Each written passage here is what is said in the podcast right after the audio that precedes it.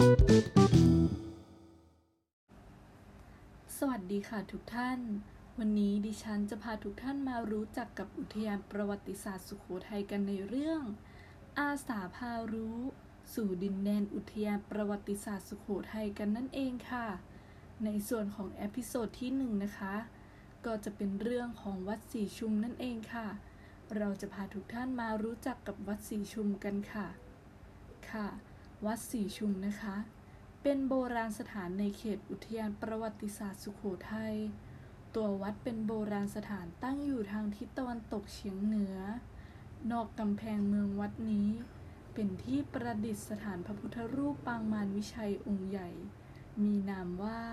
พระอัจนะหรือที่เรียกกันว่า พระพูดได้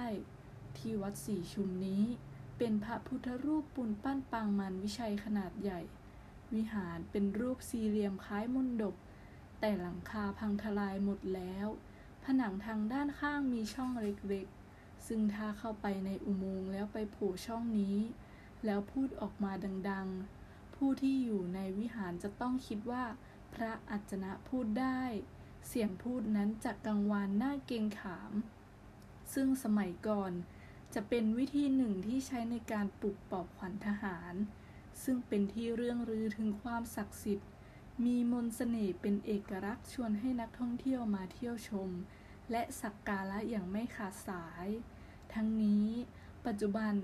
ยอดพระมนดบได้พังทลายลงหมดแล้ว เหลือแต่เพียงผนังกำแพงโดยรอบ ไม่มีหลังคาปกคลุม